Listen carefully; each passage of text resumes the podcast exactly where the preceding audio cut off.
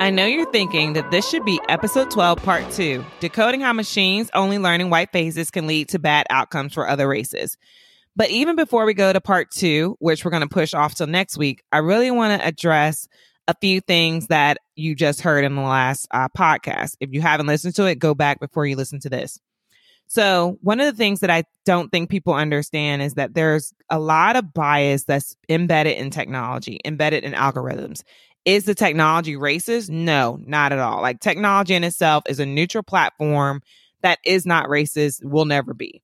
However, if we're taking old data or old ways and practices and way we do things and training the new technology or that system that's not biased, basically with biased data, then you're going to get biases.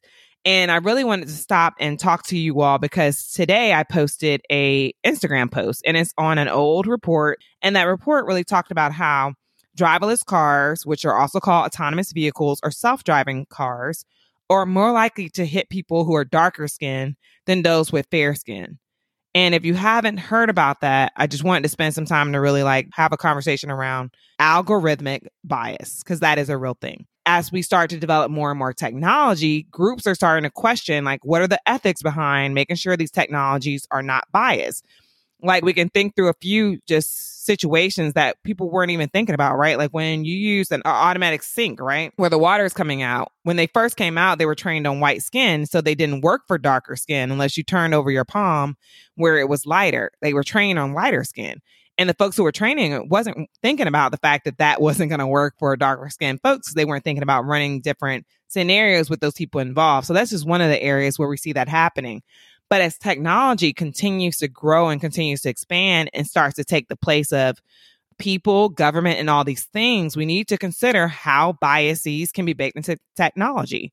We've seen in um, different things in the criminal justice system where there are facial recognition software that actually mistakes different black folks for each other and are more likely to assume one black person or one black male is another black male who it actually isn't. The problem is like, what data are they training these different algorithms on and how are they feeding that information into the system to make sure that these different technologies are able to provide accurate information and the most accurate information as possible? Like, I know that sounds concerning for sure, especially as you're thinking about how technology continues to grow and things like that. Um, but there's something that we all can do. We all can make sure that whatever field we're in, if we're they're using technology or they're using algorithms to make sure that the different voices are being heard, whether those voices are people of color, people with different varying levels of ability. Like we should make sure that we're building for everyone, not just building for whatever the majority is. Like if we build for the people who have different levels of ability or coming from different cultures, we can capture more people in that versus always focusing on the majority population. Like, I get that's a hard thing to do. I get that's a tough conversation. I get that folks may not even want to do all that, but we have to challenge, especially when it's technology that's in government or around spaces that is really impacting these different groups that those things are accessible for all and do not have disparate impact for different people just based on their culture or their different levels of ability. So I just want to spend like five minutes to really break through that and say, yes, technology is a tool that can literally close the gap for so many people and it has helped us in so many different ways. It's also a tool that we can actually take and harm people with if we're not really considering the biases that are in our historic way of doing things. And if we're not thinking about that and really digging into that work and doing things differently.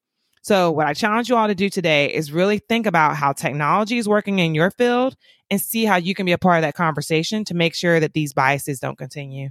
All right, guys, I just want to spend a brief moment to say that to make sure that we're all on the same page before we go into part two, which will be next week, because he really goes into it even deeper around racial equity and all these other components that we really need to think about.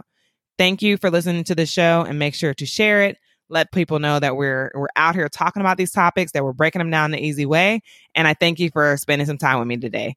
Talk to you soon. See you next week. Well, guys, you've reached the end of another episode of the AI Decodes the System podcast. If you haven't already, please subscribe to the show on Apple Podcasts, Google, Spotify, or wherever you get your podcasts so that you'll receive the newest episode every week. Now, if you love this episode of AI Decodes the System, please head over to Apple Podcasts to subscribe, rate, and leave a review. The data from reviews and ratings helps more people get access to the show, so we need your help, and thank you so much in advance.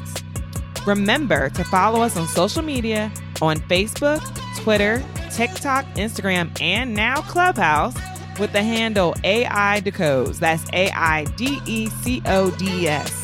Join us next week as we decode the system one podcast episode at a time.